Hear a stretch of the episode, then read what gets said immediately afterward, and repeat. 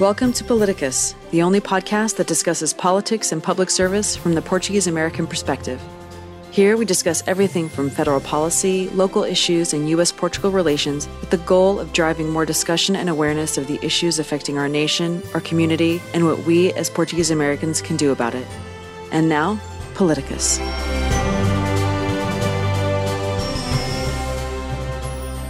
Welcome, everyone, to another episode of Paliticus. My name is Angela Simoes, and I am here with my most esteemed co host, Denise Borges. How are you, my friend? I am great. And how is the most awesome Portuguese American? and uh, uh, ever since uh, Portugal was discovered or oh. founded as a nation. From okay, Luso- okay, you're, you're going to offend some people we'll go, here. We'll go back to the Luso, Lusitanians, you know. Okay. Which we need to do a podcast to explain to Portuguese Americans why we we're known as Luso Americans. Yeah, that's a good people, podcast uh, topic. People, yeah, yeah. It could be part of a historical series. Correct. well, always a pleasure to have you. And our guest today is Andre Correa de Almeida. Andre, welcome to the show. Hi, thank you, Angela. Thank you, Denise, for having me. Uh, good morning, good afternoon, or good evening, depending yes, on where you are. depending on, on where everyone is, correct. So, interesting topic we have today. So, for those who do not know Andre, he is an associate director and adjunct professor at Columbia University and also founding president of All4Integrity, which I think is going to be the focus of our conversation today. So, Andre, tell us a little bit about All4Integrity and what your goal was in founding that organization. Yeah, thank you. I really appreciate the opportunity to um, talk a little bit about my work to this amazing Portuguese American community we have. So, the All for Integrity is a 501c3. It's an NGO based in Portugal that aims at working and building and uh, solutions to fight the terrible corruption problem we have in Portugal. Uh, certainly, it's not the only country in the world with corruption issues, so let's put it out there. Um, mm-hmm. And certainly, the goal is not to end corruption overnight. You know, corruption will, will always be there for you know several reasons related with human behavior, but we can leave that for another conversation. But it's true that Portugal is lagging behind in terms of the um, implementation of international best practices to fight corruption. And the uh, organization was created to with the aspiration of helping put Portugal to become an international benchmark, an international case study on fighting uh, corruption. Mm-hmm. We are certainly far from that goal yet, but this means that for Integrity works with work with solutions. So now the, it's very important to evaluate it's very important to assess it's very important to hold everyone accountable but contrary to other organizations with a much more of a watchdog focus All4Integrity aims at mobilizing people and experts and minds such as you angela and Denise mm-hmm. broader portuguese american community to um, foster uh, innovation back home by home meaning portugal at, you know to right. start well, I think probably a lot of what you were talking about can also be applied here. So, two things occurred to me as you were talking. One, when you say fight corruption, it sounds like you're like, oh gosh, that's like trying to boil the ocean, right? So, it seems like a, a big, big problem, right? But I love how you're approaching it, which is at the grassroots level and mobilizing individuals, because I think that not only has an effect on fighting the corruption aspect. But I feel like we really need a change in mindset in our community from a, and maybe this is one of those things where, oh, you don't talk about it. We all know that we're like this, but you don't really talk about it. But I mean, you know, we can be competitive with each other and we can be deliberately unsupportive of each other, right? Which then can kind of lead to doing some not nice things or even lead to corruption, right? So I think if you have this change in in mindset that listen, we need to help each other. We need to come together as a community and support each other. And that by default means not being corrupt and not doing things in a bad way, then we can start to really evolve and improve things. I don't know if that is too much of a reach, but I, I very much feel that at least here in our community, right? Like I feel like I, we need to let go of the judgment and we need to let go of the competition and just really focus on helping each other and elevating each other. There's there's that saying, all a, a rising tide lifts all boats, not just one, right? So yeah, I, I really like how you broaden up. I, I, I you broaden the topic because a, co- a, conversation about corruption could also be a corruption, a conversation about social injustice. A conversation mm-hmm. about corruption could be a corruption about inequality, and those are for the American audience or for, for all of us living or most of us living in North America, those are uh, more salient themes, social injustice, um, inequality, than the issue of corruption. I, I've, I've learned that and I understand that. So they are all connected. I mean, corruption is the number one cause of inequality in Portugal. Is the number one cause of the fact that one in four Portuguese live under the poverty line. It used to be one in five, recently became one in four. Mm. And we don't know that because when we think of Portugal, we think about amazing weather, amazing people. Everybody's moving there. It's become yeah, such a popular destination. Yeah. but we forget that, you know, you get salaries around $800, 800 euros, 900 euros. The average salary is something around 1200 euros, 1300 euros. So, and that all. A month, right? Sorry? Per month, just month, to qualify month, this per month. month. Yeah. Per month. That's just yeah. nothing. yeah, exactly. Exactly. So we tend to neglect the. Uh, the gigantic amounts of wealth and the gigantic amounts of resources that are uh, wasted in corruption. In Portugal, it's estimated by the European Commission team that corruption in Portugal is equivalent to 8 to 10% of the annual GDP. Just to put things into perspective, the World Economic Forum estimates that the global corruption, uh, as measured as, as as percentages of the global GDP, is 5%. So in Portugal, corruption is twice mm-hmm. the corruption in, in terms of GDP, GDP percentages um, globally. And, and you mentioned the grassroots, that's fundamental. That's why we, we have our uh, anti-corruption literacy program for, for the 8th to 12th grade, because they need to start hmm. understanding the language and they need to understand what you know a bribe is, what a conflict mm-hmm. of interest is, the revolving door, uh, mm-hmm. nepotism, you know, traffic of influence, etc., etc., etc. And I like to say, just the same way when you when you learn a new language, I know Chinese, Korean, German, you name it, or we need, uh, or we learn, you know, a new formula or equation in math or physics. We, it's like windows and, and gates and doors that are open to understand the world in a different way. So, at, the most fundamental level, we need to understand the language. We need to understand the concepts to then understand what corruption means. You never and I really like how you how many times you use the word community because ultimately it's about loving and being interested in the public good and in the in the common you know common good. Exactly, and, and for those who are maybe listening and thinking, okay, fine, yes, corruption in Portugal, but we live here in the United States. That doesn't really affect us. And I would say, well you know, what is the extension of the Portuguese government here in the United States, right? It's it's the consular network. Now, I'm not making a claim that the consular network is corrupt. However, what I am saying is that it could be better. and we've we've talked about this a lot. And you know, again, apologies if I'm offending anyone. But if anybody has, you know, in any state and even in Canada or even other communities in other countries have had to deal with the the consular network, it has been frustrating. And I and I think that is an extension and as a result of the corruption, right? It's they're not Absolutely. they're not they're not staffed appropriately, they're not trained appropriately, they're not, you yeah. know, all of these things. And so I think that's a, a important thing to point out that it's not just in Portugal. It's not just on the other side of the pond. It doesn't affect you. It absolutely affects us here. Yeah, the corruption, the, the issue of corruption is not about the corrupt. And certainly, I, I agree with you. We're not calling anyone in the, in the in the consulate network corrupt. Certainly, but with the amount of resources that are wasted, uh, mm-hmm. the entire public system in Portugal could be better equipped, better trained, better staffed. Of course, so that's very clear. And it's not about consulates or you know eh, how many of us have to deal with the bureaucracy in portugal so mm-hmm. bureaucracy is a manifestation of lack of transparency and lack of transparency is most likely a manifestation of if not corruption high risk of corruption uh, so yeah that's a very good point we we the portuguese american uh, have to deal with this issue at multiple mm-hmm.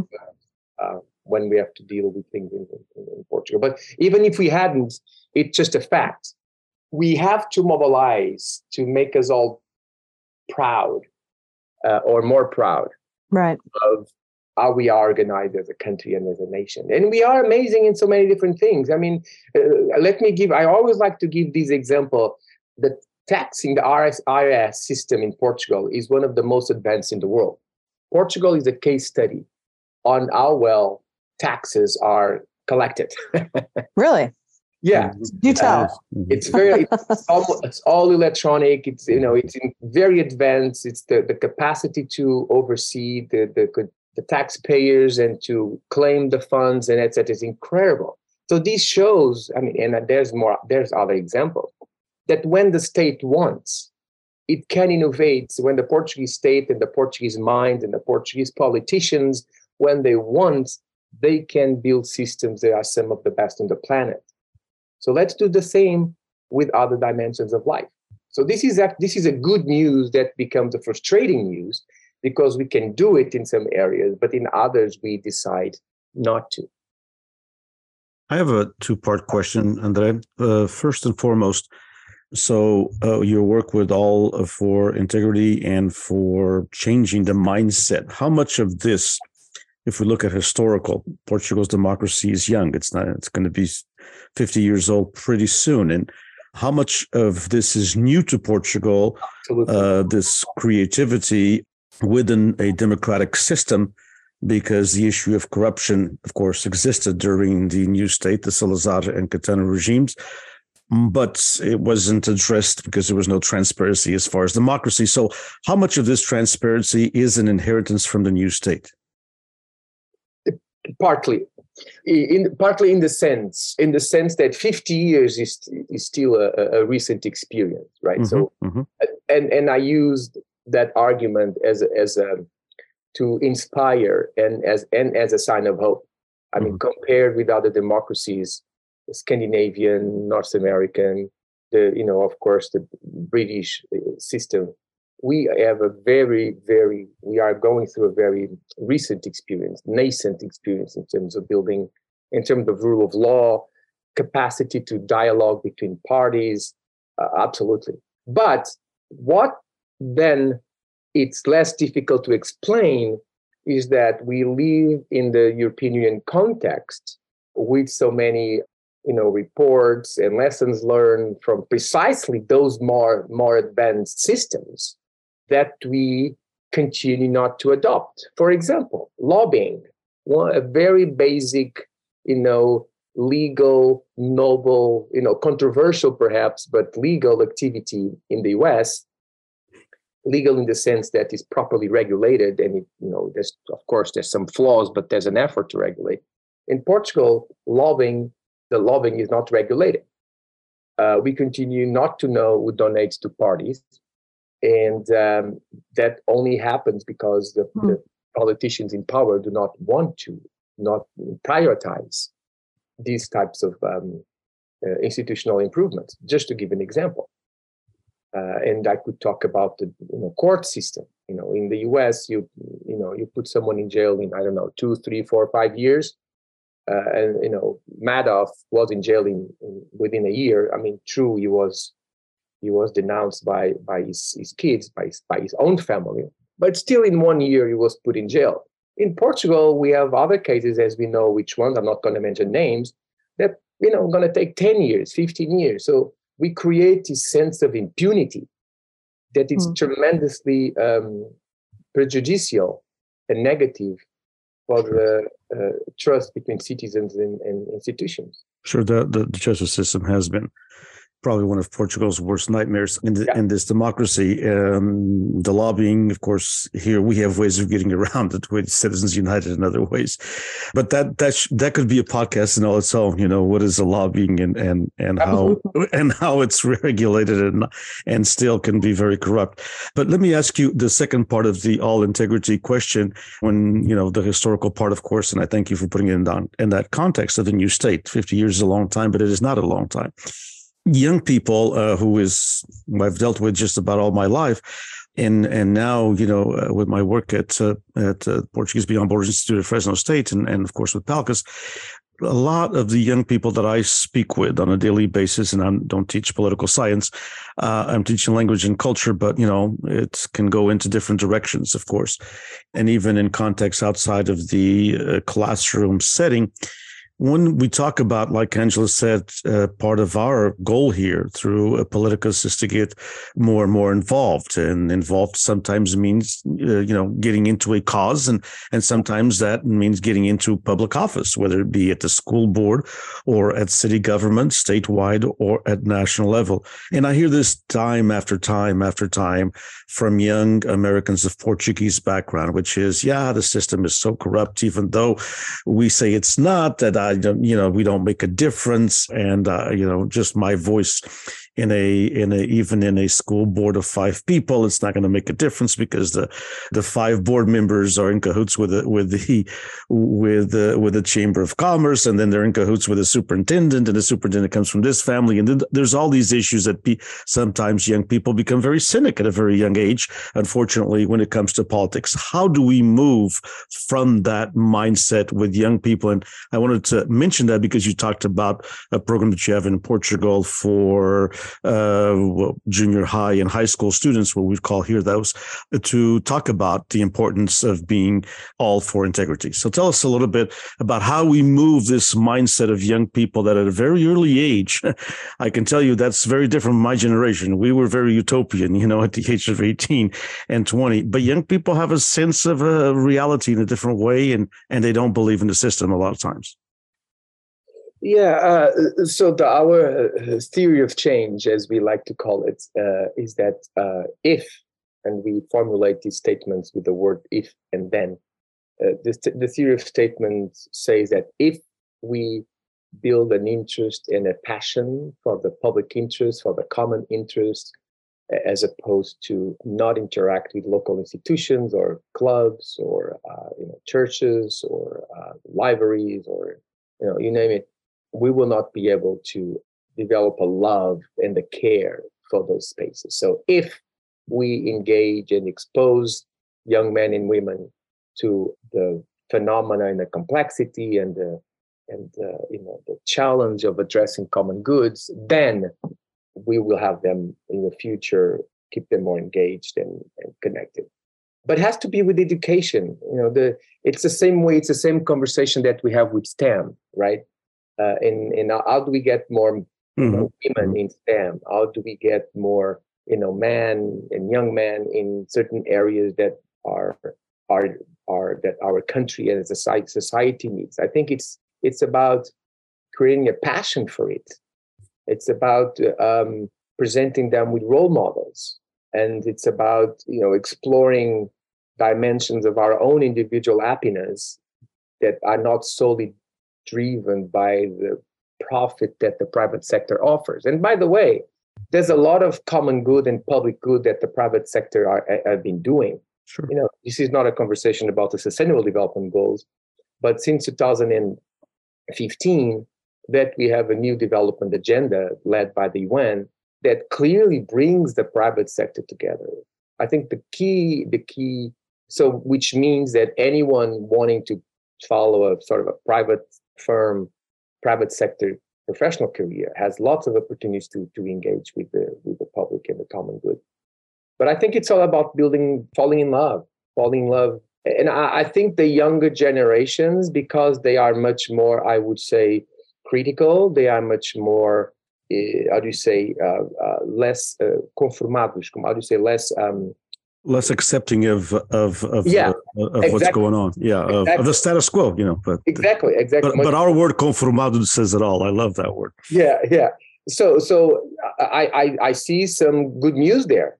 Mm-hmm. I mean, I'm from a generation that so my parents are from the generation of the 25 de Abril, right? So they leave the utopia of the democracy, okay? Correct. and Dream come true, etc. Then I come from a generation that I benefited a lot from gigantic amounts of resources coming from the European Union when we joined it in 84, you know, mid 80s.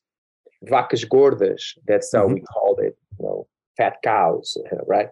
so the folks, uh, um, young men and young women that that were born in the in the 21st century already, and they already have like early 20s, they are in their early 20s, 20. They have none of these.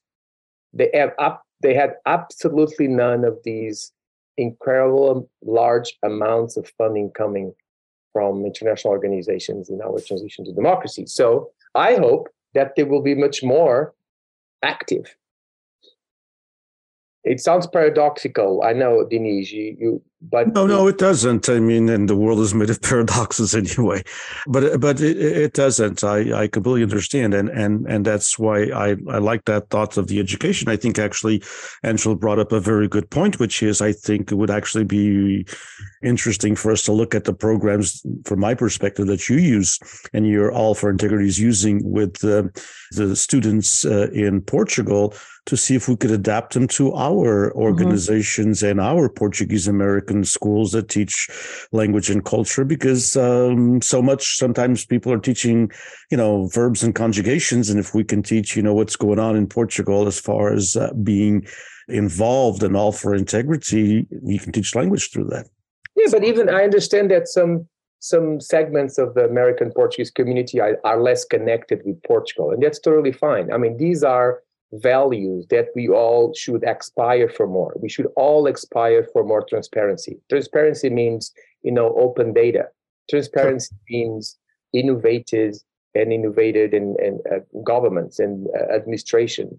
Uh, transparency means fighting bureaucracy. So these are all important themes no matter where you are. And if you don't connect with the idea of corruption or the word corruption, there are all other types of issues that are about having more fair and just societies. And because states play such an important role, and thankfully so, in now how we function as a society, I think we should all find ways to keep everyone accountable and not resign from the responsibility to oversee what others are doing. And I've learned. I mean, I, am always comparing my experience in Portugal. I, I'm I'm now an immigrant in the U.S. I've been in the U.S. for 17 years, but before I was immigrant in, in China, and before I was immigrant in the Netherlands and in in Mozambique. And and um, an interesting comparison that I like to make is that in Portugal, relationships are mediated by affection. And in, in the US, relationships are mediated by rules. Mm-hmm. And I, I that's why I like to say that ideal place to live is Azores. yeah, well, you have a nice lots of rules there too, but not as many. Um, have a nice balance of affection and, and, and, and rules, quote unquote. I mean, just that. But just to say that I, we also talked about role models, and that's why sure. All4Integrity created the first ever anti-corruption national award that has the, the, the, the, institutional support of the president Marcelo Rebelo Sousa. And, and uh, this civil society, men, women, anyone, uh, anywhere in the world can, uh, during June, July, and August, nominate the Portuguese that inspire them uh, in terms of building a culture of integrity. So, so it's not only about the school; it's about also the adults and we also built the tech for integrity. This is actually a, a, call that i would like to a call to action. We are looking for data scientists to help us with several ideas we are developing. So let us know. Just to give you the idea denise and angela that's not only about schools it's about mobilizing uh, mm-hmm.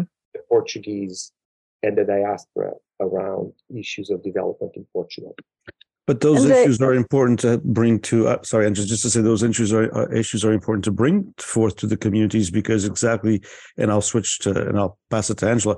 But exactly for the point that you made, which is when you said, you know, I know that a lot of Americans of Portuguese ancestry, especially you know, third, fourth. I mean, Angela's an exception, especially of. Uh, third, fourth, gen- and even fifth generations that are very distant, you know, uh, f- uh, from from Portugal, but sometimes what they know about Portugal is only the you know the the, the picture of Sete Cidades in São Miguel mm-hmm. or of the Jerónimos, and and so it is interesting to I think that this is one way to reach also younger Portuguese Americans who, you know, are a different generation because although 40, 50 years ago they weren't going to college, but in our community, we have a very, very, very high, that's something that's changed drastically in the last 25 to 30 years. We have a very, very high percentage of Portuguese Americans going to college. And so they're very interested in Portugal for different reasons than their parents or their grandparents were. And, and a project like this is something that I think young Portuguese Americans will be very interested in getting behind. I don't know, Angela, you know the young people as well as I do.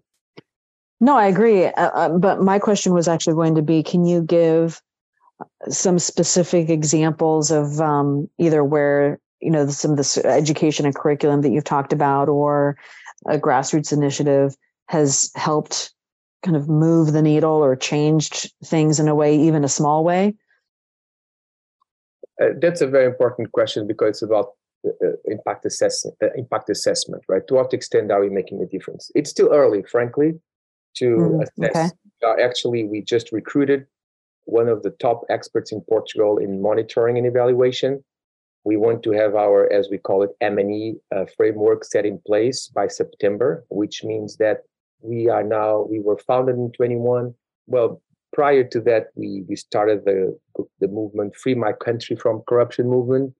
I launched it in the streets of New York on October 5th of 2020. And then the association was the the organization was created in September of 21. Your question is very, very important. These programs need to be evaluated. We need to evaluate it. We need to understand if this is making any difference. But I'm going to give you an example that gives us some hope that what we are doing makes a difference. One day, uh, when we started talking about uh, the school program and we had conferences and meetings with students from 8th to the 12th grade, we started hearing parents telling us, Andre, look, well, it's no longer Andre only. We have a, a, team of dozens of collaborators, if not hundreds, including other types of partnerships. But Andre, I was amazed that I got home and my kid, 13, 14 years of old, was talking about corruption. It's mm. heard of. Yeah. So parents of are now being confronted by their kids with what is this? What, what is, mm-hmm. what is a conflict of interests? Uh, conflict of interest? What is nepotism? uh, mom i mean you know what's going on in your office so these types of mom or dad these types of questions and conversations are happening. I mean did corruption uh, diminished or reduced? Uh, well not yet but at um, what we are also learning is that schools are using the the, the new dashboards we have uh, that we built under the tech for integrity initiative. So uh, we translate these very large reports produced by the World Bank, UN, OECD, you know, European Union, very large reports that other that normally would live in PDFs in my documents folder, you know, uh, and used by just a small elite of professionals. Now we are converting them into data visualization systems. So now kids can use those dashboards and and, mm-hmm. anal- and graphics and charts and visual that otherwise would live only on on on PDF. So this is this is um, an example of things that are happening with the academy. So we have four activities. We talked about the school program. We talked about the the national anti-corruption award. We talked about the Tech for Integrity initiative. But the academia, which is the fourth initiative, the academia is helping. Imagine we are in 2023 and still, the private sector companies, Portuguese companies, international companies have the support of their international branches. But large Portuguese um, companies do not have groups helping them build uh, anti-corruption training programs. There's a very strong tradition in the MBAs and the executive education to teach, you know, leadership, to teach, you know, how to implement uh, new IT systems. And yes, there's a very long tradition of executive education in Portugal, but specifically about issues of ethics, not the whistleblow, the whistleblowers uh, uh, new um, law that was passed. There's very little support available to private companies to uh, build training programs on these areas. So we are helping them as well. Well, I think it's an important example. I'm glad you brought it up because honestly, to change the mindset it, will take a generation yeah. right we may not see immediate results but if people can if kids can be raised in a different mindset than how they interact in society and how wh- whether they get involved in in the business world or in government or education or whatever, they take that different mindset with them. So yeah, it, I mean, it'll take a generation to start seeing some results, but you have to have these conversations now. So I, I think that's a great, great proof point there that you raised. And from a more personal standpoint, the question was, I mean, I, I had I had written books and papers. My my question was in 2020 when I decided to start these, all has been have been written, all has been spoken in in, in forums, in reports, in books, in papers, in TV shows. Mm-hmm. What else what else needs to be done? And I did not mention that in Portugal, the anti-corruption discourse has been captured by the far left and the far right which completely excludes the overwhelming majority of the citizens that would like to get involved. And there's a second group, the politicians, the far right and far left, you know, a minority, but they've been capturing that. Um, the, the, second, the second group is the, a very small uh, group of academ- academics working with, this, uh, with, uh, with this topic. So All4Integrity. And I think this should be, sorry for not sounding humble, but this should be an inspiration for other young men, mm-hmm. young women of no matter what age, to um, act.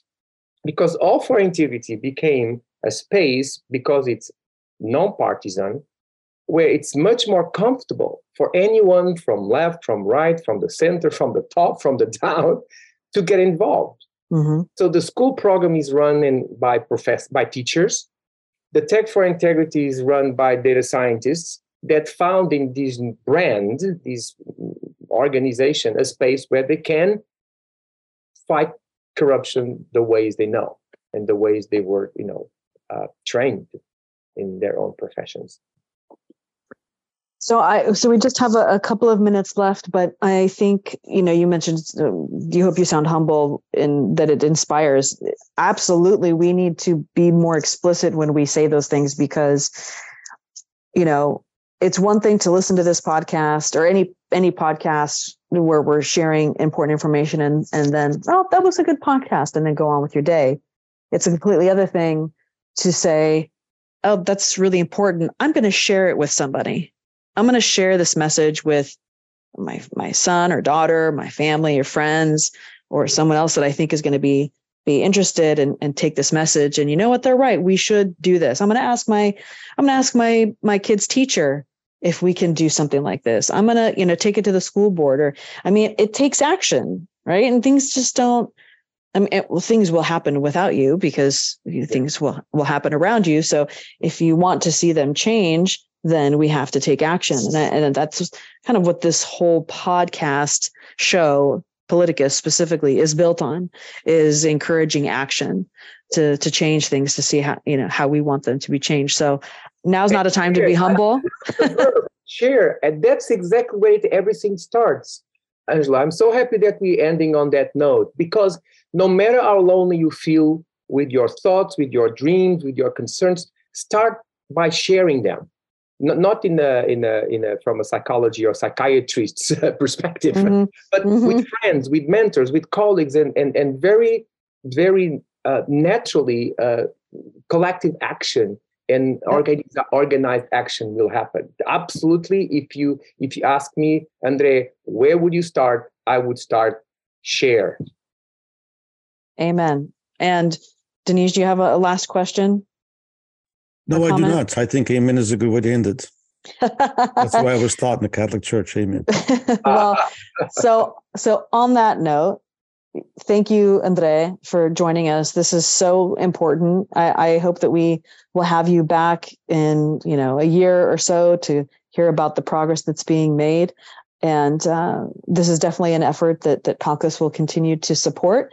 So, for those of you listening, not only listen to this podcast, share the podcast, um, subscribe to the podcast so you continue hearing these conversations and continue sharing them with family and friends subscribe to our newsletter so that as we do more with All4Integrity, you will be notified of webinars and perhaps in-person events or other things that we're doing to help get this uh, this message out there and change the mindset.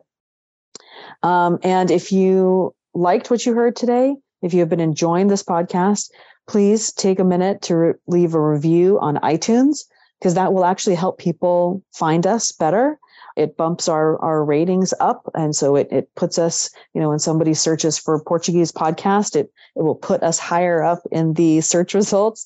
So please leave us a review positive review if you will.